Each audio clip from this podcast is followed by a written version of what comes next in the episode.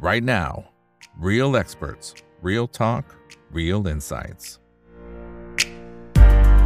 สวัสดีครับ สวัสดีเพื่อนๆนักทุนทุกคนนะครับ นี่คือ right now by อีกบันพศทุกเรื่องที่นักทุนต้องรู้นะครับ และสำหรับวันนี้สิ่งที่เราต้องรู้นะครับ ก็ยังคงเกาะติดสถานการณ์ที่เกิดขึ้นทางฝั่งของอิสราเอลนะครับกับกลุ่มฮามาสนะครับที่ตอนนี้เราก็จะเริ่มเห็นนะครับความหนักหน่วงนะครับของความขัดแย้งเนี่ยมันดูจะเพิ่มความรุนแรงที่เพิ่มมากขึ้นนะครับ และอย่างในช่วงเช้าที่ผ่านมานะครับทางด้านของนายกรัฐมนตรี คุณเบนจามินเนทันยาฮูของอิสราเอลนะครับก็ ปฏิเสธนะครับคำเรียกร้องจากหลาย ๆ ประเทศที่อยากจะให้หยุดยิงนะครับในฉนวนกาซานะครับ โดยท่านก็บอกว่าการหยุดยิงเนี่ย จะเท่ากับเป็นการยอมแพ้ให้กับกลุ่มฮามาสนะครับแล้วก็มีการอ้างถึงตัวคัมภีร์ไบเบิลนะครับบอกว่ามันมีช่วงเวลาที่อาจจะเป็นช่วงเวลาของสันติภาพ แล้วก็เป็นช่วงเวลาของสงคราม แต่นี่คือเวลาของสงครามนะครับ อันนี้ก็ค่อนข้างจะชัดเจนนะครับในมุมของท่าทีต่างๆ ของทางฝั่งของอิสราเอลนะครับแต่ว่าหลังจากนี้นะครับเราจะวิเคราะห์กันเพิ่มเติมนะครับในมุมมองของอาจารย์มาโนนะครับว่าหลังจากนี้จะเป็นอย่างไรนะครับและอะไรคือสิ่งที่คนไทยต้องทำความเข้าใจกับสถานการณ์ที่มันเกิดขึ้นอยู่นะครับคนไหนที่เข้ามาแล้วก็ฝากกดไลค์กดแชร์ทุกช่องทางนะครับ Facebook YouTube Twitter ขับ House ห้อง Open Line Chat แล้วก็ TikTok นะครับ ส่วนคนไหนนะครับที่ติดตามรายการ The Conversation by ถามอีกนะครับ นี่นะฮะก็สามารถที่จะเข้าไปดูย้อนหลังกันได้นะครับอันนี้คือตอนล่าสุดนะครับที่พูดคุยกับอาจารย์เบฟนะครับเรื่องของ time cycle เป็นวิธีการเทรดรูปแบบหนึ่งนะครับที่จะทำให้เรานั้นสามารถทำนายอนาคตได้นะครับแล้วก็ทำให้เราสามารถจับจังหวะในการลงทุนได้แม่นยำเพิ่มมากขึ้น รวมถึงชีวิตของอาจารย์เบฟด้วยนะครับยังไงไปฟังย้อนหลังกันได้นะครับเอาละครับสำหรับในช่วงนี้นะครับได้รับเกียรติจากอาจารย์มาโนดอารีครับภาควิชารัฐศาสตร์ คณะสังคมศาสตร์มหาวิทยาลัยศรีนครินทร์วิโรจน์นะครับเข้ามาร่วมพูดคุยให้ความรู้ดีๆกับพวกเราในวันนี้นะครับ สวัสดีครับอาจารย์มาโนดครับ ครับ สวัสดีครับคุณอีกและท่านผู้ชมครับ ครับ พอดูท่าทีล่าสุดของคุณเนทันยาฮูแบบนี้เนี่ย คือยังไงฮะ คือมันมันยังมีทางที่ถอยได้ไหมครับ หรือว่ายากแล้วฮะ อืม คือเอ่ออย่างแรกเลยเนี่ยนะฮะก็ต้องบอกว่าเป็นไปตามเอ่อที่เราคาดการแล้วก็ประเมินไว้นะครับว่าเนทันยาฮูเนี่ยยังไงต้องเดินหน้าเข้าไปในกาซา นะครับบุกเข้าไปนะฮะแล้วสิ่งที่เราเห็นก็คือว่าสหรัฐอเมริกานะครับไบเดนเนี่ยตอนหลังก็พยายามที่จะยื้อนะหรือว่าพยายามที่จะทำให้ในทันยาฮูเปลี่ยนใจนะครับระงับนะฮะการบุกเข้าไปในกาซานะฮะสิ่งที่มันเกิดขึ้นก็คือไม่เป็นผลถูกไหมฮะไม่สำเร็จนะครับ เราก็จะเห็นได้ว่า ในทันยาฮูเนี่ยก็ไม่ฟังสหรัฐอเมริกานะครับแล้วก็บุกเข้าไปในฉนวนกาซานะครับ จนกระทั่งมีสหประชาชาตินะฮะที่ประชุมสมัชชาเนี่ยนะครับ ก็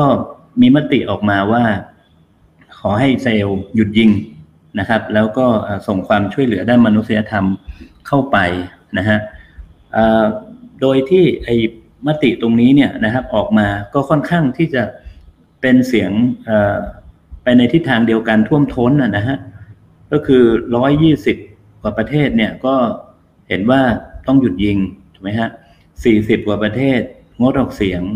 นะครับ แล้วเข้าใจว่าประมาณสิบกว่าเนี่ยนะฮะคัดค้านนะครับหนึ่งในนั้นที่สำคัญที่สุดก็คือสหรัฐอเมริกานะฮะนั่นเท่ากับว่านั่นเท่ากับว่าสหรัฐอเมริกาไฟเขียว ให้กับอิสราเอลในการเดินหน้าบุกเข้าไปในฉนวนกาซานะครับ ทีนี้ประเด็นก็คือว่าอิสราเอลก็ไม่ยอมนะฮะที่จะทำตามข้อมติของ UN นะครับ โดยที่เขาบอกว่าเขายืนยันว่านี่เป็นเวลาของสงครามนะฮะแล้วการหยุดยิงเนี่ยก็เป็นการยอมแพ้นะฮะยอมให้กับ กลุ่มฮามาสนะฮะก็จะเอาเอาคือคือเอาฮามาสเนี่ยมาสร้างความอชอบธรรมในการเดินหน้าปฏิบัติการถูกไหมฮะแต่เหตุผลที่ UN ต้องการให้หยุดยิงนะฮะมันไม่ได้เกี่ยวกับฮามาสมันเกี่ยวกับเรื่องของมนุษยธรรมนะฮะเนื่องจากไอพื้นที่ข้างในกาซาวันนี้เนี่ยมันเป็นวิกฤตนะฮะมนุษยธรรมที่ค่อนข้าง ร้ายแรงนะมันมีคนที่ไม่เกี่ยวข้อง มันมีเด็ก มันมีประชาชนคนทั่วไปชาวปาเลสไตน์เนี่ยเสียชีวิตจำนวนมากนะครับ โรงพยาบาลไม่สามารถให้บริการได้ไฟไม่มีน้ำไม่มีนะครับแล้วก็ทุกอย่างเนี่ยมันเป็นไปอย่างยากลำบาก ตึกถล่มนะครับ ตอนนี้ก็กู้ซากตึกกันกู้ศพออกมาโดย ใช้มือเปล่าเนี่ยนะฮะคุยเขี่ยซากปลักหักพังนะครับ ถ้าใครที่ได้ไปติดตามดูคลิปเนี่ย เราก็จะเห็นว่าโอ้มันมีภาพที่น่าสยดสยองเยอะแยะเต็มไปหมดนะโดยเฉพาะอย่างยิ่งกับเด็กนะครับ แขนขาดขาขาดกระจุยกระจาย ต้องไล่เก็บชิ้นส่วนกันเนี่ย อันนี้คือปัญหาที่แท้จริงนะฮะกรณีของอิสราเอลฮามาสนะฮะ จะสู้กันเนี่ยนะครับ มันก็ควรที่จะหลีกเลี่ยงนะครับผลกระทบที่มันจะเกิดขึ้นกับคนทั่วไป อันนี้คือข้อกังวลของของทางประชาคมโลกนะฮะวันนี้เราสามารถเรียกได้ว่าเป็นข้อกังวลของประชาคมโลกที่เห็นไปในทิศทางเดียวกันนะฮะเราก็จะเห็นว่ามุมของอิสราเอลเนี่ยนะครับ มันคือสงครามถูกไหมฮะแต่ ในมุมของอาหรับนะฮะประเทศตุรกีก็ดีนะครับ หรือว่าอีกหลายประเทศเนี่ยนะฮะมองว่ามันคือการฆ่าล้างเผ่าพันธุ์แล้วนะวันนี้มันคือการฆ่าล้างเผ่าพันธุ์แล้วนะแล้วเราก็เห็นว่ามีมีเสียงนะฮะที่เรียกร้องมากขึ้นว่าหลังจากนี้เนี่ยนะครับอิสราเอลนะฮะเนทันยาฮูหรือแม้แต่รวมทั้งผู้นำกลุ่มฮามาสเนี่ยก็มีมี มีมีกระแสเรียกร้องว่าจะต้องเข้าสู่นะการพิจารณานะครับว่าเป็นอาชญากรสงครามนะเป็นการฆ่าล้างเผ่าพันธุ์อะไรต่างๆนะดังนั้นแล้วเนี่ยนะครับผมคิดว่าวันนี้เนี่ยนะมันมีอยู่สองสามเรื่องครับคุณอีกครับหนึ่งคือสถานสถานการณ์ข้างหน้าจะเป็นอย่างไร สงครามจะยกระดับขึ้น หรือไม่ ถูกไหมฮะ ประการที่สองนะครับ อันนี้ก็จะเป็นเรื่องของเราล้วนะสำหรับประเทศไทยที่ครั้งนี้เนี่ยค่อนข้างที่จะเข้าไปเเกี่ยวข้องอย่างหลีกเลี่ยงไม่ได้นะฮะไม่ได้ไม่ได้หมายความว่าเราเนี่ยเป็นส่วนหนึ่งในความขัดแย้งนะฮะหรือว่าเเราเนี่ยไปมีส่วนอะไรกับเขาอะนะฮะแต่ปัญหาคือว่า วันนี้ตัวประกันนะครับของเราคนไทยเนี่ยก็มีทั้งที่อยู่ในการควบคุมของฮามาสนะครับ แล้วก็อยู่ในฝั่งของอิสราเอลด้วยนะฮะทีนี้สิ่งที่เราเห็นนะฮะเมื่อไม่กี่วันมานี้เนี่ยนะครับ เราก็จะเห็นได้ว่าเเรามีปัญหาอยู่สองสามเรื่องนะนะที่ว่ามาเนี่ยถูกไหมฮะเรื่องที่หนึ่งเรื่องที่หนึ่ง เรื่องที่สงครามที่มันกำลังจะเกิดขึ้นนะฮะโอเคแหละ เราจับตาดูกันว่ามันจะยกระดับขึ้นหรือไม่อย่างไรถูกไหมครับ แต่ในขณะเดียวกันเนี่ยในเรื่องนี้เนี่ยก็เป็นที่ถกเถียงกันในวงกว้าง ไม่เฉพาะในตะวันออกกลางนะมันแพร่ขยายไปทั่วโลกว่า วันนี้มันเกิดความขัดแย้งทางความคิด การสนับสนุนปาเลสไตน์ใน โลกตะวันตกในโลกอาหรับเนี่ยก็แพร่หลายมากนะครับ แล้วก็มีการสนับสนุนอิสราเอลด้วยใช่ไหมฮะที่สนามบินที่ประเทศอะไรนะฮะรัสเซียใช่ไหมฮะดาเกสถานเนี่ยก็มีการบุกค้นหาชาวยิวนะครับ อันเนื่องมาจากความโกรธแค้นในสิ่งที่อิสราเอลกระทำนะฮะในปาเลสไตน์นะครับ ก่อนหน้านี้เราก็จะเห็นมีการเหตุการณ์การฆ่ากันในอเมริกา เนื่องมาจากความเกลียดชังตรงนี้นะครับ กรณีของไทยเองเนี่ย ผมก็ว่าสิ่งที่มันน่าเป็นห่วงก็คือว่าเราไปเราพอเวลาเราไปเกี่ยวข้องกับปัญหานี้เนี่ย เราไปให้ความสำคัญกับการสู้รบของคู่ขัดแย้งมากจนเกินไปนะฮะเราไปสนับสนุนฝั่งนี้ฝั่งนั้นมากจนเกินไปจนเราเนี่ย กลายเป็นส่วนหนึ่งที่สนับสนุน ให้เกิดการฆ่า ให้เกิดการต่อสู้ ให้เกิดการถล่มโจมตีกัน แล้วมีผู้บริสุทธิ์จำนวนมากเนี่ยผมคิดว่าอันเนี้ยปัญหาที่มันจะลดทอนนะฮะความเป็นมนุษย์ของพวกเรานะฮะถ้าเราไม่ไม่วางขอบเขตแล้วก็โฟกัสกับ ปัญหานี้ให้อยู่ในจุดที่เหมาะสมนะผมผมยังยืนยันว่าเราควรที่จะให้ความสำคัญในเรื่องกฎหมายระหว่างประเทศนะมนุษยธรรมนะสิทธิมนุษยชน อันนี้คือคือสิ่งที่มันจะมันจะทำให้ให้หนึ่งก็คือไม่ไปซ้ำเติมสถานการณ์นะแล้วก็ไม่ไปลดทอนความเป็นมนุษย์ในตัวเองนะครับ ประการที่สองฮะ ประการที่สอง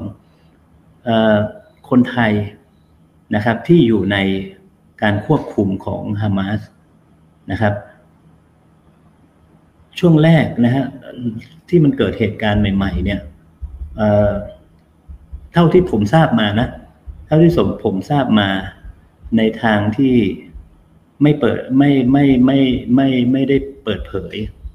นะฮะไม่ได้เปิดเผยแล้วก็ไม่ได้ทราบจากแหล่งข่าวในประเทศไทยด้วยเนี่ยเอ่อโอเค ด้านหนึ่งเราเห็นว่าท่าทีของรัฐบาลนายกเนี่ยนะครับ ก็จะเร่งประสานทางอิสราเอลในการประสานนะฮะส่งคนไทยกลับจากอิสราเอลถูกไหมฮะแต่ว่าในอีกด้านหนึ่งเนี่ยการการดำเนินการช่วยเหลือตัวประกัน ที่อยู่ในการควบคุมของฮามาสเนี่ยอันเนี้ยเราไม่ค่อยเห็นเท่าไหร่ เราไม่ค่อยเห็นเท่าไหร่นะฮะอาจจะได้ยินจากนะฮะบางท่านที่มีหน้าที่เกี่ยวข้องบอกว่าเราปล่อยให้อิสราเอลดำเนินการ ให้เขาเจราจาช่วยเหลือตัวประกัน ซึ่งผมก็บอกว่าอย่างนั้นนะมันจะทำให้ยากขึ้น ใช่ไหมฮะมันจะมันจะทำให้ยากขึ้น แต่สิ่งที่ผมรู้มาก็คือว่ามันมีการประสานจากทางการไทยเนี่ยนะฮะไปนะทางทางไหนไม่รู้แหละนะฮะแต่ว่าไปถึงฮามาสไปถึงฮามาสอ่าตั้งแต่ผมเข้าใจว่าตั้งแต่ที่ผมทราบมาเนี่ยคือตั้งแต่วันที่สิบเอ็ดนะตั้งแต่วันที่สิบเอ็ดตุลาไปถึงฮามาสนะฮะแล้วฮามาสก็ได้ตอบกลับมา ยืนยันว่าเขาใช้คำว่าคนที่ถูกจับไปที่เป็นชาวต่างชาติที่ไม่ใช่อิสราเอลเนี่ยเขาใช้คำว่าแขกเขาใช้คำว่าแขกแขกของเขา แล้วจะถูกปล่อยตัวมาหลังจากที่มันสิ้นสุด ซึ่งตอนนั้นเนี่ยยังไม่เป็นข่าว ยังไม่เป็นข่าวนะนะแต่ว่าผมก็ไม่ได้เปิดเผยตรงนั้นเพราะว่าผมเองผมก็ไม่แน่ใจว่าไอ้ข่าวที่ผมจะได้รับเนี่ย มัน เชื่อได้แค่ไหนกันกรองแค่ไหนนะเพราะหลังจากนั้นหลายวันต่อมาก็มีการปล่อยข่าวนะฮะออกมาตรงนี้นะผมกำลังจะบอกว่าในทางลับนะฮะคิดว่าเรามีการดำเนินการอยู่ตั้งแต่ต้นนะแต่ว่าจะด้วยเหตุผลอะไรก็แล้วแต่มันไม่ได้เปิดเผยออกมานะครับ ทีนี้พอมาถึงวันนี้เนี่ยวันนี้เนี่ย นะผมคิดว่าหลายอย่างชัดเจนมากยิ่งขึ้นในการดำเนินการของไทยเรานะครับ ในการเข้าไปเจราจาพูดคุยช่วยเหลือตัวประกันที่อยู่ในฮามาอยู่ในการควบคุมของฮามาสนะฮะซึ่งแน่นอนว่าเราเห็นทีมของอท่านอาจารย์วันนอนะครับ ที่ประสานผ่านทางเครือข่ายนะฮะสองสองสองใช้ใช้ สองเครือข่ายนะทางอาจารย์วันอหนึ่งก็คือเครือข่ายของมุสลิมชีอะในประเทศไทยนะครับ โดยท่านไซยิดสุไลมานฮุไซนีนะซึ่งเป็นผู้นำมุสลิมชีอะในประเทศไทยนะครับ แล้วก็มีสายสัมพันธ์ที่ใกล้ชิดกับทางอิหร่านนะซึ่งอิหร่านมีสำนักงานฮามาสอยู่ที่นั่นนะเพราะเขามีความสัมพันธ์ที่ดีต่อกัน ใกล้ชิดกัน นะครับ แล้วก็ผ่านการประสานงานนะฮะของดรเลอพงนะซึ่งเป็นอาจารย์อยู่ที่เป็นคนเป็นมุสลิมเชียชาวไทยที่เป็นอาจารย์อยู่ที่นู่นนะครับก็เป็นทีมกันโดยที่ทางอาจารย์วันนอร์ก็ได้ส่งนะฮะทางท่านอารีเพ็ญ อุตรสินธุ์เนี่ยไปเจรจาด้วยนะครับ คือใช้เส้นทาง connection สายสัมพันธ์ส่วนตัวนะฮะที่ ในแวดวงสังคมมุสลิมเชื่อมทางด้านนี้ แต่ในอีกสายหนึ่งอีกเครือข่ายหนึ่งของท่านก็คือความสัมพันธ์ระหว่างรัฐสภา อันนี้ก็จะเกี่ยวข้องกับอะไรฮะหน่วยงานของท่านโดยตรง ที่รัฐสภาของโลกเนี่ยเขาก็จะมีมีสภาร่วมกันนะฮะมีความสัมพันธ์แลกเปลี่ยนประชุมกันในแต่ละปีอย่างเงี้ยนะมันก็เป็นความสัมพันธ์ระหว่างรัฐสภา ไทยกับรัฐสภาโลก ซึ่งอิหร่านคือหนึ่งในนั้น ท่านอาจารย์วันนอก็ใช้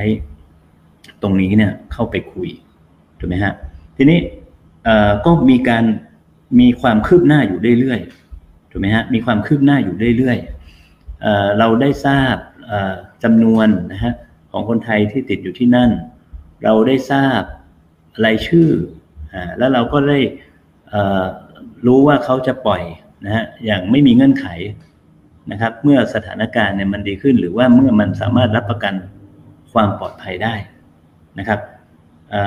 เข้าใจว่าวันนี้เนี่ยการเจรจาทางสายของท่านอาจารย์วันนอเนี่ยนะก็บรรลุผลไปได้ด้วยดีนะครับ จนถึงขั้นเขายืนยันว่าทุกคนยังปลอดภัยอยู่ แล้วจะถูกส่งมานะครับ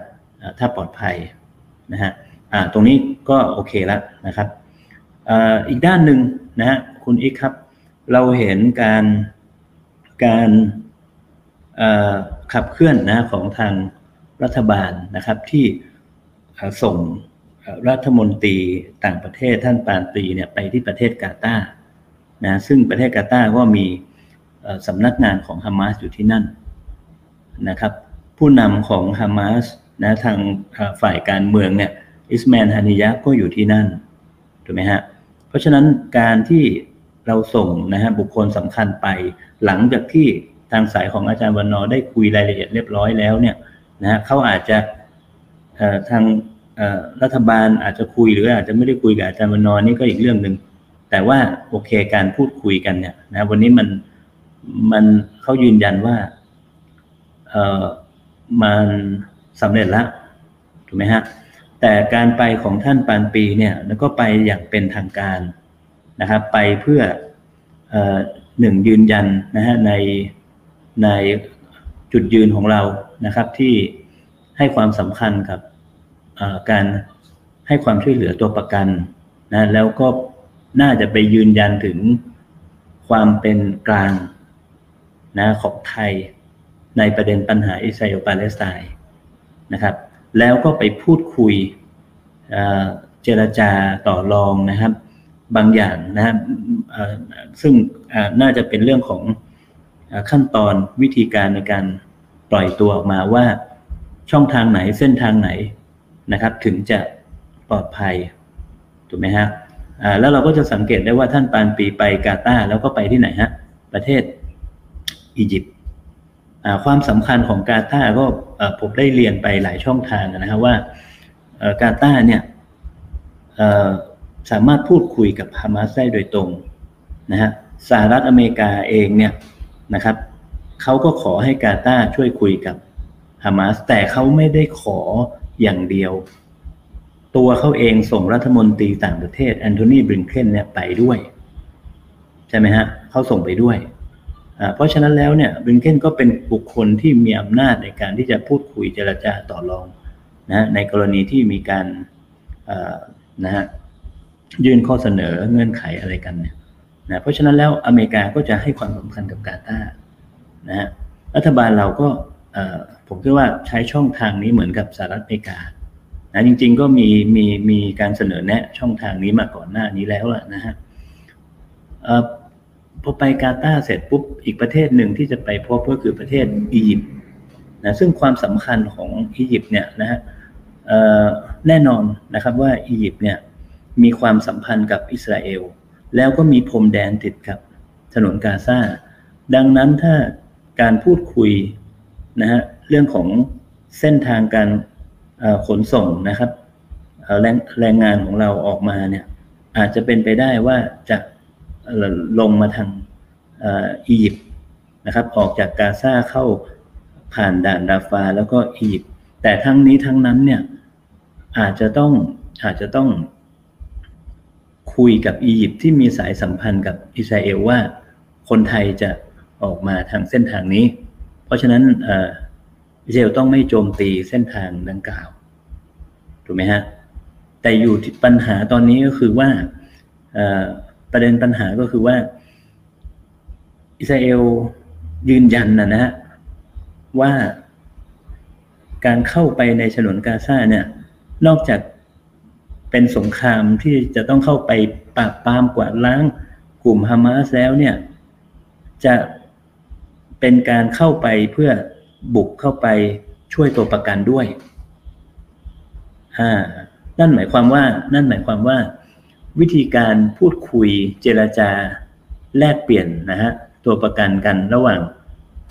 ตัวประกันชาวอิสราเอลนะครับชาวต่างชาติกับ ชาวปาเลสไตน์ที่อยู่ในการจับกลุ่มคุมขังของอิสราเอลเนี่ยเขาไม่ใช้วิธีนี้แล้วเขาใช้วิธีการบุกจู่โจมต่อสู้ ถูกไหมฮะ บุกจู่โจมต่อสู้ เราจึงเห็นเราจึงเห็นฮามาสเนี่ยปล่อยคลิปผู้หญิงสามคนออกมานะฮะท่านผู้ชมน่าจะได้ติดตามดู แล้วก็ผู้หญิงเนี่ยก็ออกมาโจมตี นะครับ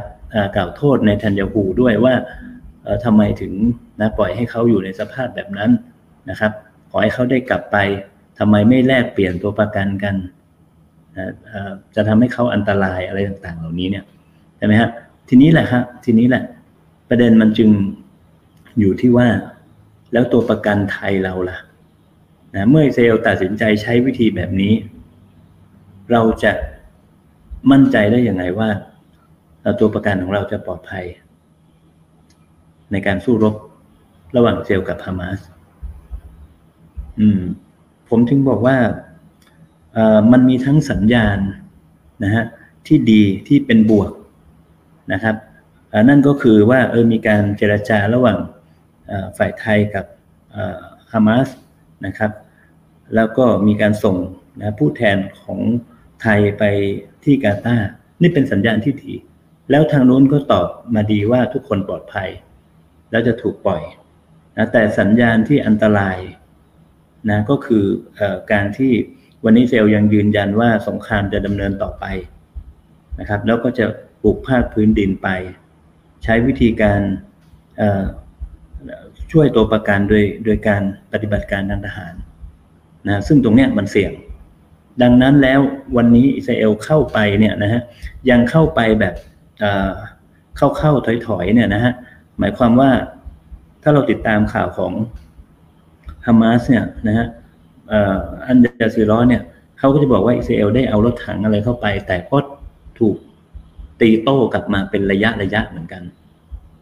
ถูกตีโต้กลับมาเป็นระยะมีการต่อต้านกันอยู่นะครับดังนั้นแล้วในอีกด้านหนึ่ง เราจำเป็นที่จะต้องเร่งที่จะพูดคุยเจรจาและ หาทางเอาออกมาให้เร็วที่สุด พาออกมาให้เร็วที่สุดนะนี่จึงเป็นเหตุผลที่ผมคิดว่าเขาถึงเลือกไปที่ประเทศอียิปต์ด้วยนะฮะครับผมครับ อ่าโอเคนะครับ อันนี้เราคุยประมาณ 25 นาทีแล้วนะครับ ก็อาจจะอีกสักประมาณ 10 นาทีเศษเพราะเดี๋ยวอาจารย์มาโนจะติดอีกหนึ่งรายการนะครับนะครับโอเคแต่ทีเนี้ยมันจะมีอีกหนึ่งอย่างที่เราเฝ้าระวังอยู่นะครับอาจารย์มาโนก็คือทางฝั่งของประเทศในอาหรับเนี่ยนะว่าจะเข้ามาช่วยในเรื่องไหนอย่างไรเนี่ยนะครับ มันมีเรดไลน์ที่ขีดเอาไว้ยังไงบ้างไหมครับ ว่าถ้าอิสราเอลสมมุติว่าเขาทำหนึ่งสองสามนะครับมันอาจจะทำให้ชาติอาหรับเนี่ยต้องก้าวเข้ามาละ แล้วมันอาจจะทำให้สถานการณ์โอ้โหไปไกลกว่าที่เราคิดดีครับอืมคือเอ่อวันนี้เนี่ยนะฮะมันมีสัญญาณนะฮะคือคืออิสราเอลบุกเข้าไปแล้วใช่ไหมครับ เพราะฉะนั้นแล้วเนี่ยแรงกดดันเนี่ยมันก็จะไปอยู่กับกลุ่มอื่นๆแล้วถูกไหมฮะโดยเฉพาะอย่างยิ่งกลุ่มฮิสบุลลอในเลบานอนนะครับทหาร IRGC ของอิหร่านในที่อยู่ในซีเรียนะครับห รือแม้แต่ตัวของอิหร่านเองนะฮะแล้วก็ประเทศอื่น อย่างเช่น ประเทศตุรกีที่มีบทบาทสำคัญในโลกมุสลิมทุกวันนี้เนี่ยใช่ไหมครับ จะมีการขยับจะมีการเดินกันยังไง จะมีการส่งสัญญาณอะไรออกมานะซึ่งวันนี้เนี่ยเราเห็นนะครับสัญญาณบางอย่างออกมาจากตัวแสดงที่ผมพูดมาแล้วนะครับก่อนหน้านี้ก็มีการยิงกันแล้วปะปายระหว่างฮิสบุลลอกับ อิสราเอลถูกไหมฮะกลุ่มฮูซี่ในเยเมนอีกนะครับ ก็มีการยิงท้าทายกันแล้วนะครับ แต่สัญญาณที่ออกมาล่าสุดเนี่ยนะครับ ทางกลุ่มฮิสบุลลอเนี่ยนะก็ก็ผมเข้าใจว่ามีการส่งสัญญาณจากผู้นำเขาเหมือนกัน อาจจะมีการปราศัยใหญ่ ซึ่งนักวิเคราะห์บอกว่าถ้าผู้นำของกลุ่มฮิสบุลลอเนี่ย นะครับออกมาปราศัยใหญ่เมื่อไหร่เนี่ยมันมักจะมีเรื่องใหญ่เกิดขึ้น มันจะมีเหตุการณ์สำคัญนะฮะเกิดขึ้นแต่วันนี้ก็มีคลิปออกมานะครับแสดงถึงท่าทีนะครับหน้าตาอันขึงขังของผู้นำกลุ่มฮิสบุลลอนะฮะมีคนทำคลิปว่า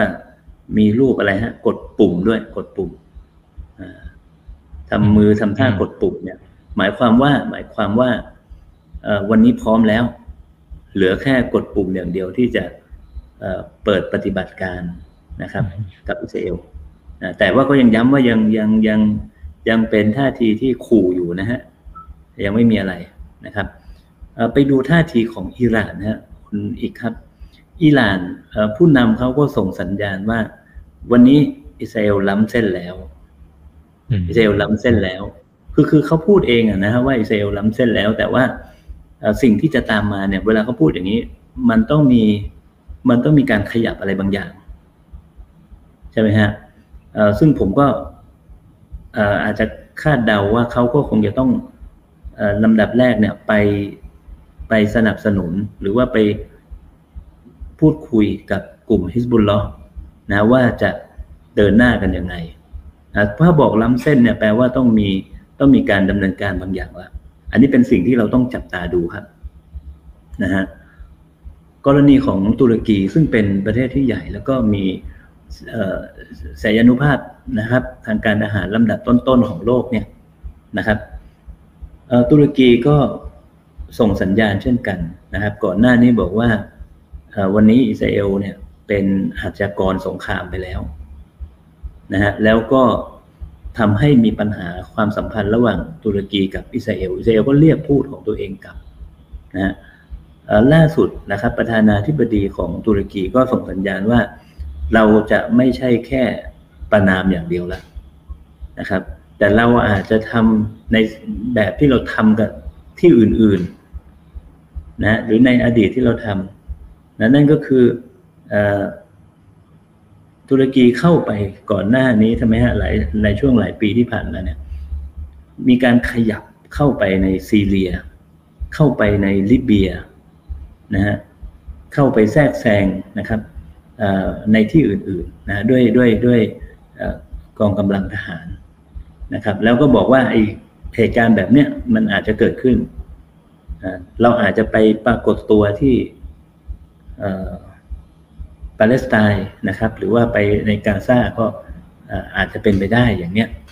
ก็มีการขยับมี แต่ว่าเป็นยังเป็นลักษณะของการ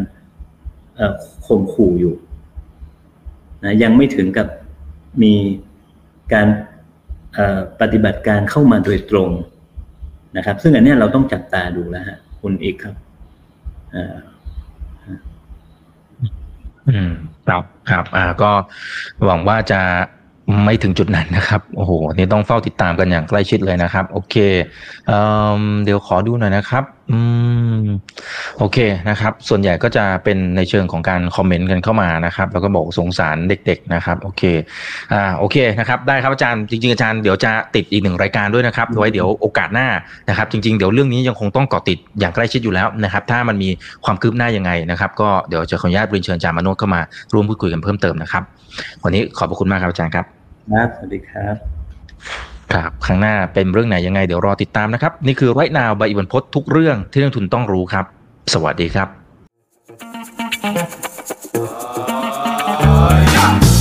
ถ้าชื่นชอบคอนเทนต์แบบนี้อย่าลืมกดติดตามช่องทางอื่นๆด้วยนะครับ ไม่ว่าจะเป็น Facebook, YouTube, Line Official, Instagram และ Twitter จะได้ไม่พลาดการวิเคราะห์และมุมมองเศรษฐกิจ และการลงทุนดีๆ แบบนี้ครับ อย่าลืมนะครับว่าเริ่มต้นวันนี้ดีที่สุด ขอให้ทุกท่านโชคดี และมีอิสรภาพในการใช้ชีวิต ผมอีกบรรพธนาเพิ่มสุขครับ